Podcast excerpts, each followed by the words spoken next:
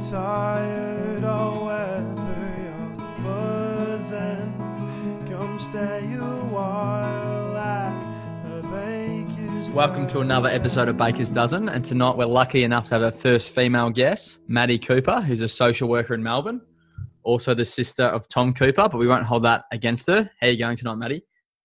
Yeah, pretty good. How are you going? Yeah, lovely, lovely. So, how are you? How did you cope through the the stricter times of COVID nineteen? It was a strange time, I think, on a lot of different platforms. Doing social work from home is a bit of a unique experience. Um, getting used to seeing yourself on camera a lot. But in terms of the social restrictions, my life didn't actually change that much. Thankfully, I just kind of chilled inside with my animals and you know, did little projects. And it was actually really nice to just slow down for a bit. I didn't think I'd enjoy it as much as I did. And speaking of animals, you're nursing you're nursing one there. His name is Ed. He's a baby cockatiel. He's just come into our family now, so we're just cuddling and getting used to each other's scents. Lovely. And you've got a few other weird and wacky animals. Give us a give us a bit of rundown on those. I do. I've got Lily. She's my 10 year old Pomeranian cross. She was a little unwanted Christmas present that was going to be put down at six weeks old. Um, but she came to live with me and she's been my best friend since. And then we've got Ekachi, who's my three meter python, currently weighing in at eight kilos. He's a big boy. Um, and they all just kind of hang out together. And how do new people, like if you brought a new partner home, whatever, how do they react to an eight meter, eight, eight kilo, 10 meter snake? Look, on the times that I've remembered to introduce them formally, they're a bit, it's a bit easier. They're, you know, they look at him, they're a bit hesitant, but they see me with him and it's good. But there has been times that I've forgotten Eck was, you know, hanging out in the shower cubicle, had a partner come over to shower and forgot. And yeah, they got a bit of a surprise introduction. Is it safe to say Eck is the favourite pet as you've got him tattooed on your on your leg? Oh, I don't have favourites. They've all got their own little unique stuff. Um, nah, I can choose. They're my babies. So you might get a tattoo of Lil sometime down the track then? Absolutely. And you touched on before you're doing a few projects in COVID 19. What, what were those? So I recently bought a house with uh, Thomas Cooper. Again, don't hold it against me. Um, so I've just painted the whole house. I just finished this weekend. Um, did a few little DIY stuff, built a barbecue, um, built a veggie patch. Yeah, lovely. And what, what veggies are you growing? Um, I've got some pumpkins, I've got um, dill, some potatoes, strawberries, um, lots of herbs, cayenne peppers, chilies. So if you, got, if you could give one tip about how to um, cultivate veggies and fruits, what would that be? Google is a big one. Knowing when to harvest them, that's a big one. Most plants are ready to harvest when they the leaves start dying. So that's a good tip. Yeah, I reckon that's probably and just always inspect. You can you can tell when a plant looks edible. Just if it doesn't look like grass, just you know, get your PlantSnap app out, scan it, and bet you it's a herb. Plant mm. snap app out is there? And you just take a photo of it and it uploads it and it tells you what kind of plant or fruit or vegetable it is. Yeah, awesome. Did not know that. There you go. So give us a bit of a history of your um, background, you growing up in um, sunny Macedon there and Yeah, so I had a bit of a colourful um, upbringing. So lived in a house with my mum, two brothers, and a sister in Macedon. We just yeah, kind of all went- we all went to the same primary school and just lived in that house since I can remember. Um, then parted ways in high school because I was a pretty naughty kid. So it took me three different high schools to get through. Um, and then country life didn't really suit my values or my um, the way I like to live my life. So pretty much moved to the city as soon as I turned 18. Um, but had been staying at a few different places whilst I was younger. So staying with my grandparents, um, friends' houses, doing a little bit of woofing, and then yeah, moved up to Melbourne and got my first lease when I turned 18. And then have been living in share houses ever since. you mentioned woofing there. What, what's that? So woofings are working for accommodation essentially. So um, I was for just a small period of time uh, working at a pub and staying out the back, um, just washing dishes, doing a bit of waitressing, Yep. um, and yeah, got some food and accommodation in exchange. Yeah, lovely. Where was that pub?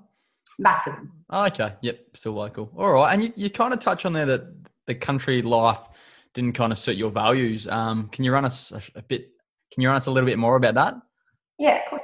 Um, I just find that you know a lot of country towns, they're you know it's a really assimilated communities that you know it's it's predominantly white, kind of Catholic, Christian, um, and it's not really it's, they're not super progressive. Um, and I was someone who was you know always identified with you know different minority groups, but also their progressive causes. And I just found that I was always butting heads with different people down there, teachers down there. Um, I struggled that everyone wanted to be the same and didn't really celebrate diversity. So, yep. yeah, wanted to get out. I can definitely agree with that. I remember our um, RA teacher in high school said God made Adam and Eve and not Adam and Steve. A pretty dinosaur view. Um, yeah. Now I, I, have to say, like, obviously knew your brother. I didn't know too much about you, but you did have a bit of an infamous name there in the Macedon Ranges. Yeah. There was a story about you maybe going to another school to, to say hello to one of your friends. Um, is there much truth in that story? Look, there are, there is a lot of truth in that in that story. Although the rumors escalated a lot, they escalated up to I think I stabbed a pregnant teacher, which definitely didn't happen. um, yeah, I was pretty angry at the time enrolling with a few people who weren't the best influence. Um, and myself and a, a, friend at the time had asked me to go and speak to this girl at another school, um, which I agreed to do. I didn't know it was going to be such a big fight, but um, it did. It ended up being a pretty bad fight, and there was lots of court cases and things that rolled on from it. Um, wasn't a smart move to do it in my school uniform and definitely regretted it. Um, all the stuff that followed.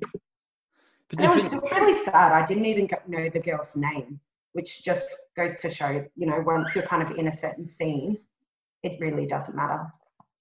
So obviously now you're a well-established um, social work, and you've, you know, you've like you said, you come from a bit of a difficult stage when you're growing up. Was it like a was there one turning point that was like a bit of a catalyst for the for the change? Yeah. So when I was um, kind of 16, 17, I had an attempt and it was, um, I just got to a really dark place where I didn't think I wanted to do all of that anymore. And then I woke up in the morning and just decided it's, it's kind of, it's now or never. You've got to make changes, otherwise it's going to end pretty badly. Yep. Um, I'd made a real mess of my life at this point. So I just quit my school, enrolled in a school an hour and a half away, cut all my friends off, and did so I did a three hour commute every day to school, and that was the best thing that I ever did. Went from getting, you know, expelled to straight A's and just, you know, got a chance to really separate myself from my reputation that I've made. Yeah. Um, yeah, and that was huge. That's really good. So you could, you kind of at your lowest ebb, and you kind of realize if, if things are going to keep progressing, you could go down one path, or you could just change it all and cut ties with all the negative and toxic, toxic people. Absolutely. And nothing's, it's not going to get given to you. And unfortunately, it's probably not going to be a slow change. Like those friends and that cycle I was in, that wasn't going to change. Mm. It needed to be cut off. And I think that's great. They say you're the average of the five people you spend the most time with. So if you're hanging out with a lot of toxic people, it's pretty hard to break that cycle unless you just go cold turkey and, and cut them off, which would have been hard to do at like the impressionable age of 15, 16, like to, mm. to do that. And I guess on top of that, it was, you know, the their teachers and things like school was quite influential. Um, and my teachers really hated, like, had already put me in a box. Yep. Um, so I remember I went to the careers counselor and I, they asked, like, I went in there and I said I wanted to be a neuroscientist. So, uh, sorry, neuropsychiatrist. So I wanted to do medical biophysics. Mm-hmm. And they told me that my career path was better suited to be a stripper and I said, I can't dance. And they said, well, guess you need a more hands-on career then.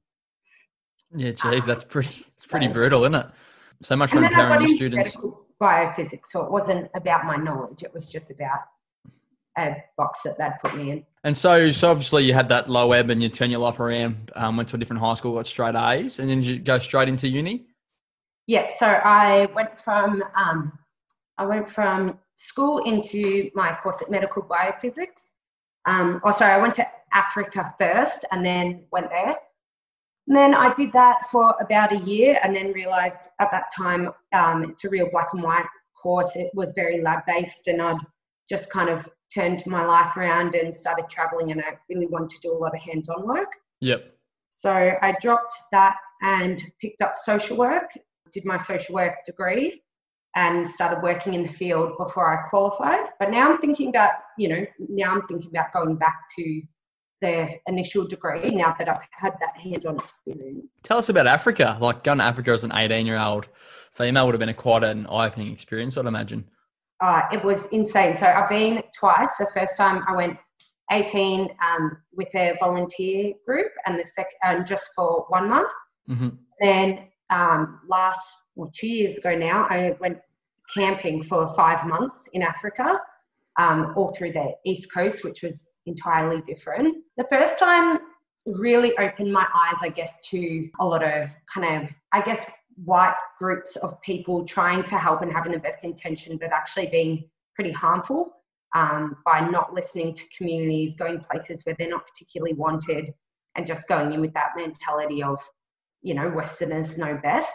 Um, mm-hmm. I saw a lot of really horrific treatment of Black people and, you know, people being silenced and, you know, African communities just not having a voice or a choice. But the second time I went back, you know, it was just it was just a lot more organic and we were just cruising through towns and trading and buying stuff off local communities and it was yeah it was really nice.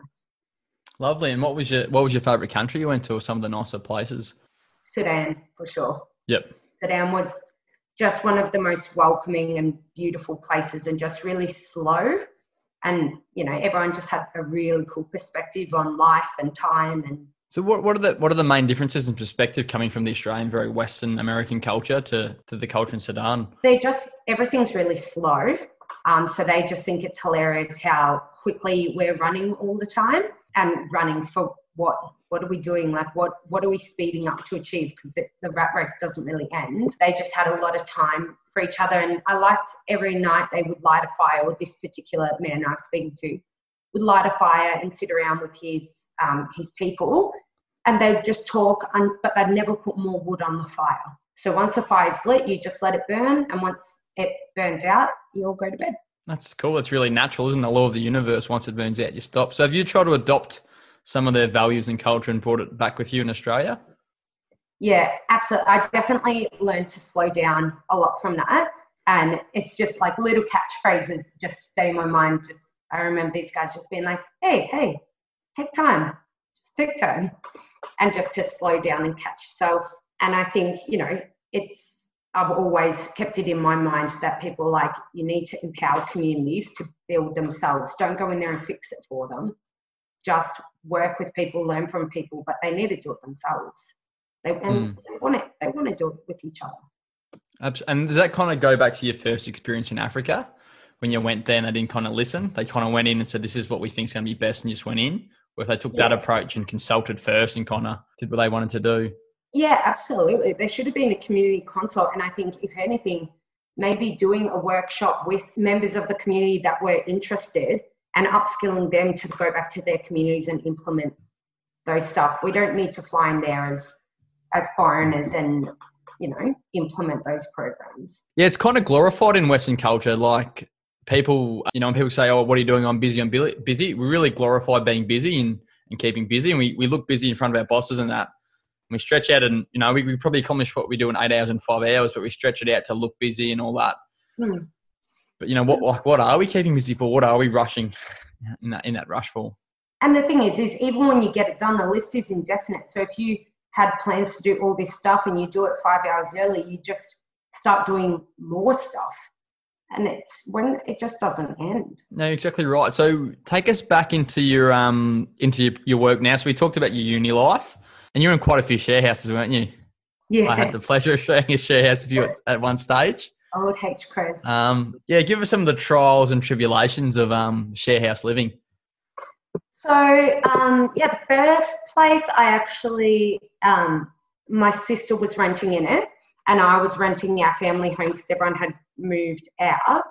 Um, and I, when I flew to Africa, I came back and my family had moved me. So that was a interesting time because my sister decided she wanted the house. I flew back into the country into a house that I'd never been in. Um, and lived there by myself for a little while. Then I moved to Melbourne to rent that out again with some friends and a partner at the time. Um, then, and that was okay, but it was just, it was really cold. It was huge commute from work and there was, you know, no heating. We were 18, 19, so splitting wood and stuff was just foreign. Um, then I moved to a share house with a friend, um, and my brother joined me, and we had a bit of a falling out, so we moved back home again. Um, then I got a property in Sunshine with some lads, some dons, yourself included. um, we lived there for probably a year and a half, which was rogue house, good old classic uni student life, just lots of parties, lots of running amok. Um, and then I started head leasing, so I started getting my own properties and just subletting. Um, had some super duds roommates that were just not like me, and some, some one of my housemates actually became my best friend, and I lived with her for five years. Um, then I lived with I've lived with two partners, both didn't work out. Um, never did the relationship. I've lived with best friends, normally doesn't work out either. Um, and then, yeah, this last share house I was in, I'd planned to stay a longer time, but um, our the landlord was moving back into the house, and I just got so sick of it, so decided to just jump in and buy something. And I'm still share, sharing in this house, um, but yeah. So, what would be if you could if you could get all your experience from share houses together? What would be like three or four tips you'd give someone who's starting out in a looking into share houses, what would be some that the tips you'd give to avoid the pitfall pitfalls that Don't can run into? With friends. Don't live with your best friend. Yep. Um, your best friends at the time, you will end up killing each other and you'll probably lose the friendship. Don't, I, I guess, don't live in each other's pockets. You know, give each other space, have boundaries, have rules. Um, figure out what you're doing with dishes. that will be a fight in every house that you go into. Do you remember? Do you remember that just quickly there on the dishes? It just brought up a story of of that share house in um, Albion. Um, there was a bit of a cold war going on with uh, like four housemates and the dishes, and I reckon the pile up was for two weeks, three weeks. Hmm. And um, I don't know what happened. I don't know what happened, but one of our housemates went out to Bunnings and bought a six, 60 litre bin and did did three weeks worth of dishes. Because there was no space to do the dishes. Yeah. It, look, it was dishevelled. I also remember in that share house turning our kitchen floor into a um, ice skating rink by putting dishwashing liquid all over the floor. Yeah, no, there's a lot of stories probably for another day um, coming from that that share house. Um, yeah, so run us through your, your professional life. You've um, progressed through the corporate ladder pretty quickly. Yeah. Um, so I, I did my placement with MCM um, and then I went straight into working at, at a youth refuge. Um, I only I applied for casual because I wanted to just kind of you know slowly wean into the field while I was still studying. Um, but they offered me a full time position, so I took that. Uh, I worked full time for a year and a half. Um, towards the end, I had a really significant incident with a young person, so I decided to take some time off um, and that's when I went to Africa. I took about four and a half months off. Then I went back to Refuge full time for probably another six months before I applied for an outreach position, um, purely because I was doing maybe 60 hour weeks. And at the time, I had a partner, it was just really, it was quite a lot of time to be doing overnights at the refuge and not being available for my friends or family. Then I moved to outreach, so doing outreach case management um, still in youth work. And then I got asked to do the senior worker role for that role, so just kind of supervising the other um, outreach members.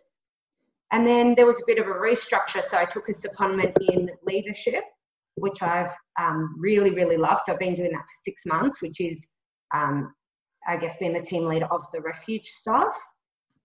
And then last year I got named practitioner, Victorian practitioner of the state from the Council to Homeless Persons, which is a peak body, and that was like just ridiculous. Yeah, awesome. So was that an award, that practitioner, or is that a, a new role? Uh, it, it's an award. Yeah.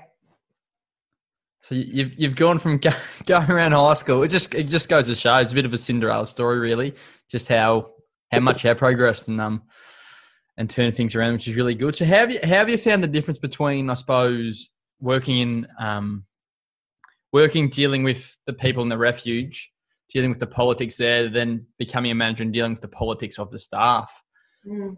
What have you found? Yeah, easier or harder out of those roles? I've actually found it really, really, I guess the transition probably easier because I like I did that grind for a long time and you know it doesn't sound like very long, but when you're there 60 hours a week, like I was sleeping at the refuge three nights a week, you like it's you can't understand the toll that that takes when you're when you haven't done it like especially being a solo worker so you're there by yourself with 10 young people. Sometimes people you don't know there's incidents happening. I've done cpr on three young people. I've gotten myself into some really sticky situations like that can manifest in so many different ways. And i feel like having done it when i'm in a leadership position i can kind of empathize with what management mm. is saying, but I can relate in a way that also like validates the workers and what they're going through and what they might be feeling. Absolutely, and I think you'd probably earn the the workers' respect that I will. You know, Mads has gone through this herself; she knows what she's talking about. If I find that interesting, so just one person is left alone with 10, 10 young people overnight. Yeah, for 26 hours. Is that a government funding shortage, or No, it's it's just the model. It's a model that is, you know, goes back a really, really long time. Um, and to be honest, like we have trialed at different times having two workers on, but it cre- it does create a bit of a weird dynamic because it's a residential setting. Mm, It's quite nice to just have one worker there, just kind of like floating around. And you know, when there's too many people, it really feels like a service. yeah, Um, so we try and keep that homey dynamic, but it's just when incidents happen, it's you need to be eight people at once, and that can be really, really stressful, and really impossible. yeah. So, what was your main your main support? Say things did go out of hand and you couldn't control it by yourself, was there someone on call to help you, or was it just a call to triple zero? Like, what was the Um, protocol? Bit of both. So there's an on-call service, which now I do like what I'm rostered as part of that on-call service. So you know, a member of leadership will be on call at 24/7, and but then you know, if it's really serious, we always say just call the police, call the ambulance, get that response coming, and then call us. Um, and sometimes, you know, we will go in as well and go and help out. There was a system in place. Yep. And how often were the the police called out to the refuge on average? You reckon? It's hard, it peaks and troughs. So there's times that you just have a cohort that's a bit different. I guess when I was there, we went through a real, a bit of a shift where we made a commitment to really support a lot of the young people that no one was supporting, Mhm. that, you know, had kind of maxed out services capacity and, you know, the threshold wasn't high enough. So we kind of put our feet down and said, we're going to hold them all until something better opens up and it was just it was just a lot of complexity at the one time Yeah. so we were probably every single night every second night And are the police still taking your call seriously? it was like, oh, is that re- is that refuge again? It's not priority Uh, one, or no they're pretty significant incidents so even though they have to attend every night they come and it's it's well worth it yep. you know it's warranted i should say All right, Mads, tell us a bit about your spirit, spirituality. You're quite a spiritual person. Mm. So this is another one of those things that just kind of happened overnight with a little bit of a story that I'll tell you. so I, my mum was always really into spirituality, and I just thought it was the biggest crock of shit. Didn't believe it at all, and I was just in a really, really deep depression, in a really bad space. And she forced me to go see this pranic healer, which is kind of like a kind of uh, spiritual healer, but it's closer to like past life regression type thing. So I I went to this place. She forced me to go, and I remember walking in and just being like, "This place is a joke. I'm not doing this." Went into the room. The woman asked me to go to sleep or close my eyes. So I closed my eyes. She was doing some random stuff, um, and I had this dream I was drowning, and it was so vivid. And then I woke up, and I, me being the sassy, angsty team, I just went, "I'm not paying you, so I can have a nap." and stormed out. So I'm walking down the street and my mum's chasing me, asking me to go back, and I start getting really short of breath. and I'm like, start kind of hyperventilating. Mum thinks I'm having a panic attack. Then I'm like, really can't breathe. So she drags me into the car, and I'm in the car, and I start like flicking my arms. I'm like, I think I'm drowning. And I kept saying, I think I'm drowning. I think I'm drowning. And mum was like, stop kicking, stop kicking, Anna. Like, I can't breathe. So she pulled over and I started vomiting all this water, just so much water. So she pulled me out of the car and onto the ground, and I'm just vomiting and shaking.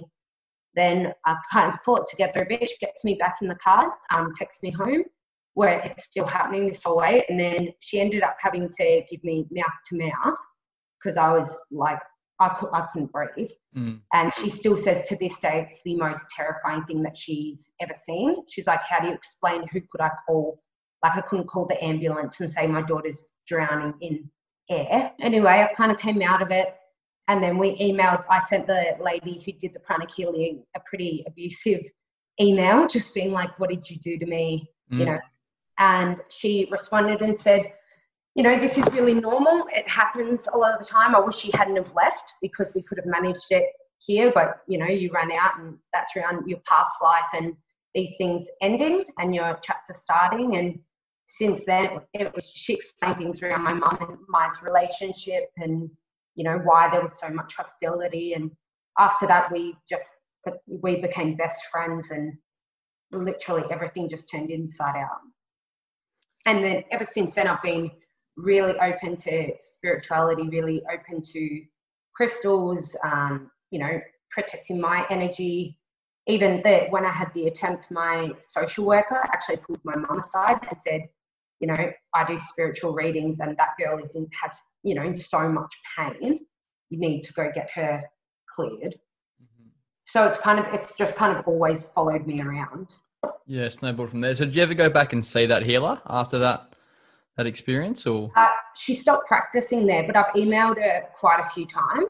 yeah? um, and she sometimes just gives me a heads up for certain things that I should just kind of be mindful of if I start experiencing things like whether she picks up certain energies. Um, she said my next pivotal point will feel like burning, and I I don't know if it's whether she told me or not, but I definitely had a moment in Africa where I felt like my skin was burning, um, and it was terrifying. A prelude, a prelude to menopause, maybe. Yeah, maybe early menopause.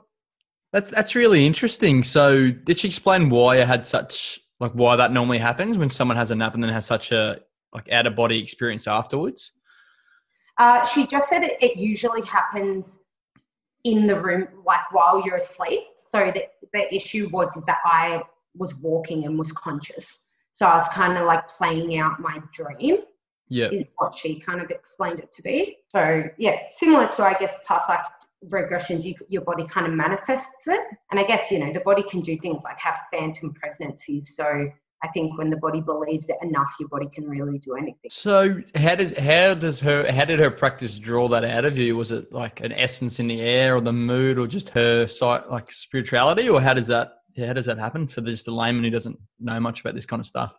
to be honest, I have no idea because I was so shut off for it um, at the start, and I, I was barely even paying attention. I just kind of went to sleep. Yeah, I don't. I think she was by memory. I know we were in a room and we had lots of crystals around, and you know she was kind of saying a lot of like questions and kind of easing me into like meditation. But from there, she said people just kind of tell their own story, and she said that I had told the story of my mum and I but we were sisters in it. But I spoke about their dynamic and their kind of hostility and the anger and resentment. Mm, that's really interesting. So have you gone to any other like a tarot card reader, any anyone after that? In that Yeah, uh, I've been to a few. There's definitely a lot of sham people out there. yep. Um, I've had some that were really, really spot on. hmm Um, I had actually a friend's partner came to my house once. Just we were having a party. Uh, he walked in and he just went pretty much like, "Sorry, I can't be here. Like nothing to do with you, but just the energy here is is overwhelming." hmm Um, and then he just pretty much went, "Just before I go, just want to let you know that your dad's spirit is tied to this house. It's tied to a brown object in your walk-in robe."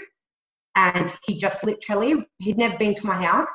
walked inside into my walk-in robe, picked out my dad's leather jacket, and Yeah. said, "That's the anchor." And then he said, "Your dad died of cancer, didn't he?" And he goes, "And I'm getting the starting letter A, which his name was Alan." Yep. And he just left. Was that the house in Macedon? Was that your where you grew up as kids? Yeah. So he was a friend who had psych. Like, has he has he had these before? Like, was that like a Yeah, he doesn't do it for work, but it's just something that he just kind of he's got?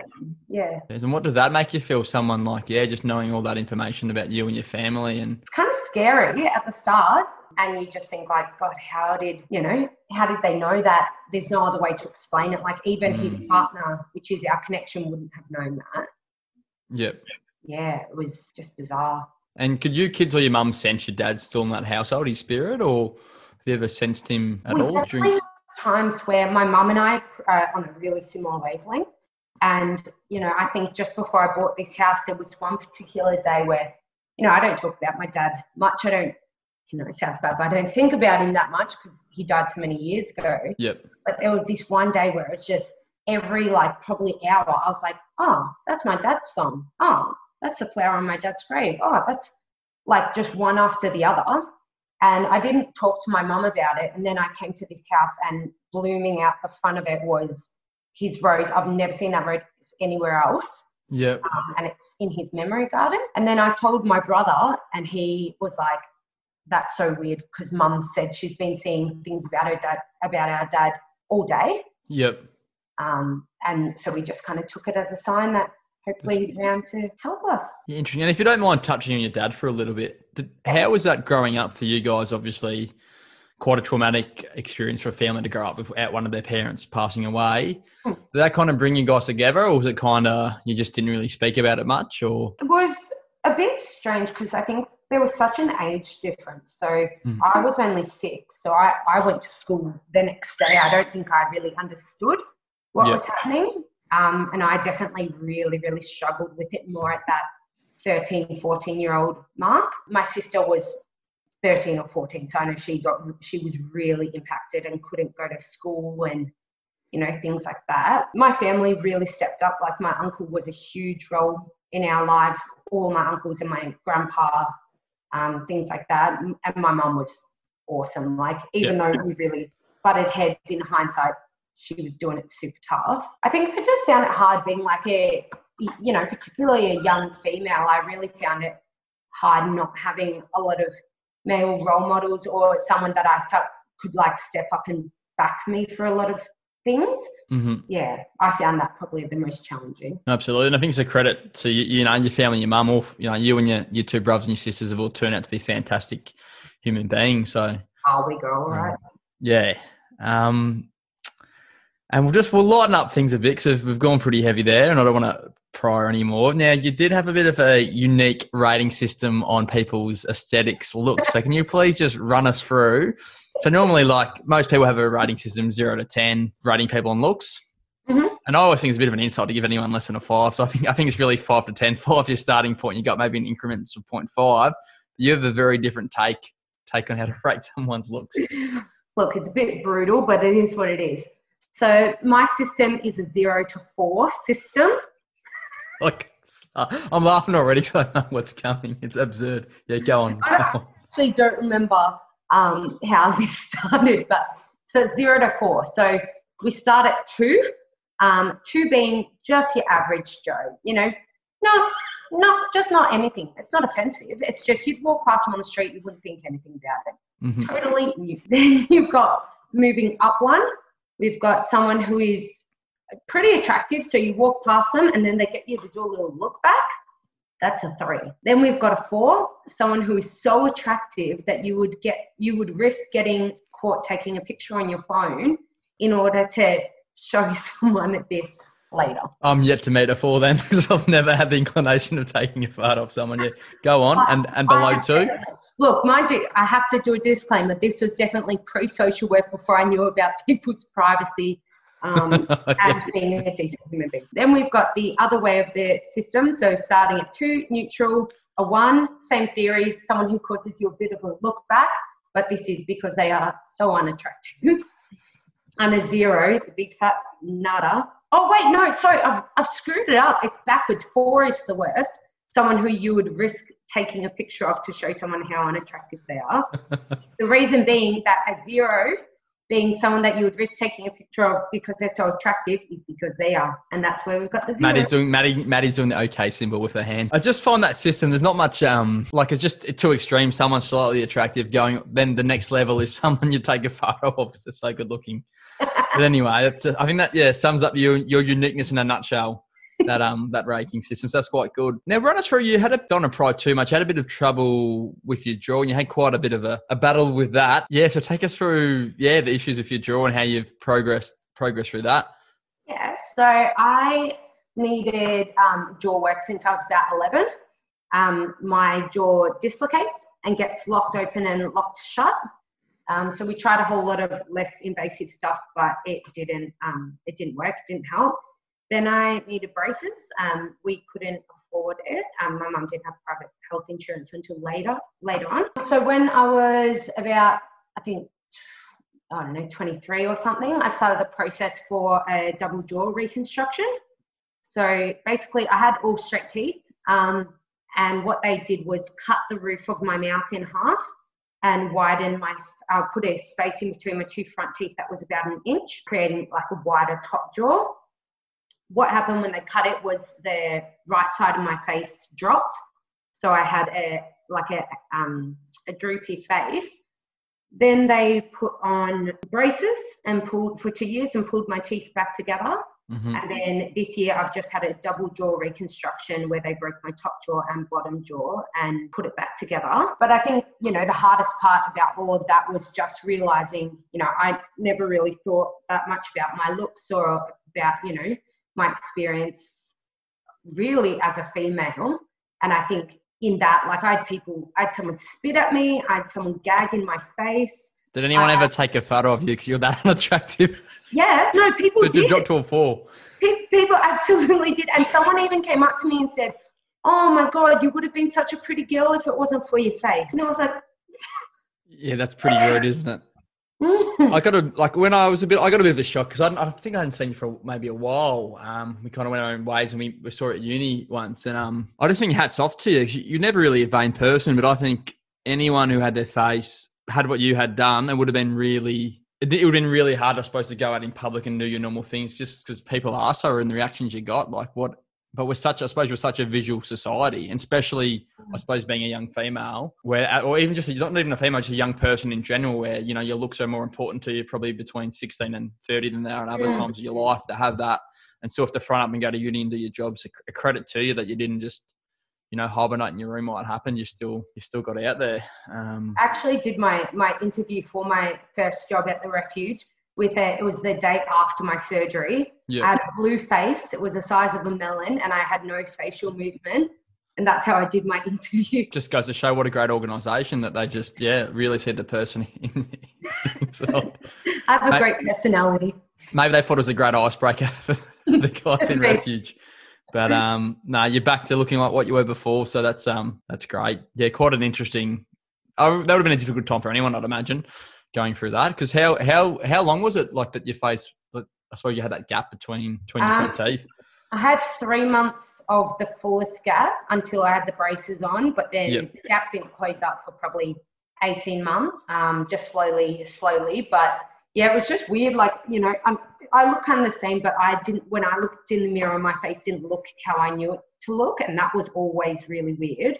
Mm. Um, and I yeah, kind of realized how different I was getting treated. Like, I never thought I was overly kind of sexualized, but people would like, you know, usually people kind of like occasionally would buy me drinks or just kind of yeah. like let me jump in places and people I just became invisible or people would like bump into me and it's it was just diff- really different. Kind of saw the worst of humanity in that. Did you lose any friends at all? Any friends that shallow or did all your friends stick by you and um a lot of friends I cut off so I had a few people that were just like yeah couldn't talk to me because they were like, it's just disgusting. Like I can't so do it. Would just like yes, stare at my face all the time. Like yep. Yeah. And I suppose you don't really want to be friends with that if you've, you know, you're going through an injury, a car crash, and you're different. You want your, you know, your friends to be there because of your personality and what you, that combined relationship. And if someone's not going to talk to you because you look different, is pretty, um, it's pretty ordinary behaviour. Yeah, Um, absolutely. Funny. So you've, you've probably gone through your whole rank, ranking systems there with that surgery. Yeah, um, absolutely. I know what it's like. That's that's why I can say confidence. Oh dear. Well, thanks, Matt. You've been so generous with, with your time. We'll just finish off with our favourite segment here, funnily enough, called Baker's Dozen. We'll just ask you 13 rapid fire questions. Um, Yeah. Feel free if you want to expand on the topic. Feel free. So we'll start off: Albion or Sunshine, Oh, uh, sunshine. St. Pat's or New Year's Eve, Oh, St. Pat's every time. sweet or savoury, Ooh, salty sweet.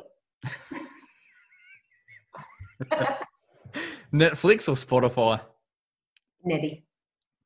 Rebel Mads or Responsible Mads, Ooh, rebel. Next or Bang, Next, hundred percent. chocolate in the fridge or pantry. Chocolate in the freezer, man. In the freezer, I'll have to try that. Half full or half empty. Depends who's holding it. I like that answer. I've never heard, heard that. Take to it. That's good. Folder or scruncher? Oh, folder, hundred percent. Proactive or procrastinator? Proactive. Text or talking? Talking. Autumn or spring? Um, spring. Paper or computer? Paper. Beautiful. Well, thanks so much for your time, Mads.